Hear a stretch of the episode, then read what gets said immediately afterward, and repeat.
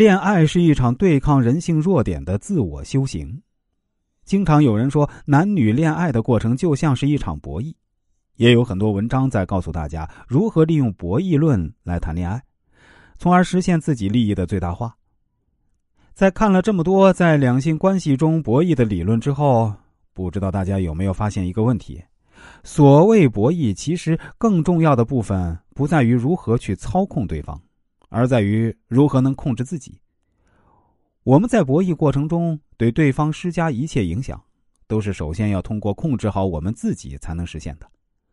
就比如最简单的断联后撤，如果你控制不了自己害怕失去的想法和主动联系的欲望，你就无法有效的用这些方式来让对方低头臣服。之所以一再强调，越是感情出现危机的时候，越要冷静下来，什么都不做。就是因为你不先控制自己，而一味针对对方去做动作时呢，只会做的越多，错的越多。什么都不做的过程呢，恰恰就是一个控制自己的过程。只有把这个修炼到位，你在博弈中等级才能提升。当你已经能用强大的自控力排除掉一切冲动、情绪化、非理性的雷区时，你才能试着往前迈一步。想想接下来是不是也可以做点什么？所以啊，博弈首先是自己跟自己的战争，先能做到征服自己，然后才能征服对方。那么，当我们自己跟自己较量的时候，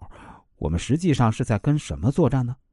如果博弈是利用对方的人性弱点来迫使他们投降，那显然反过来落到我们自己身上时，我们需要做的就是克制自己的人性弱点啊。当你能突破人性弱点，而对方却突破不了的时候，你就能妥妥的牵着对方鼻子走了。在我接了海量的咨询案例后啊，我越来越清晰的看到一个事实：人们在感情中所承受的绝大部分痛苦，其实都是人性弱点作祟的结果，跟爱不爱没多大关系，或者说，因为对方的一些行为激发出了你人性弱点中难以承受的部分。那种痛苦的感觉会让你以为自己很爱对方，然后因为这种错觉更深陷其中难以自拔。我不能说百分百的情况都是这样，但大部分情况确实仅此而已。因为人性弱点涵盖的范围也很广，所以啊，这个话题我们可能需要分门别类讲很久。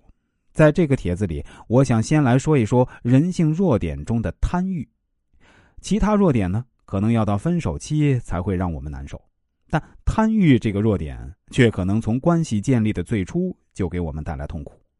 如果不懂得从一开始就控制这个弱点，就很容易被自己过度泛滥的贪欲反噬，最终把一把好牌彻底打烂掉。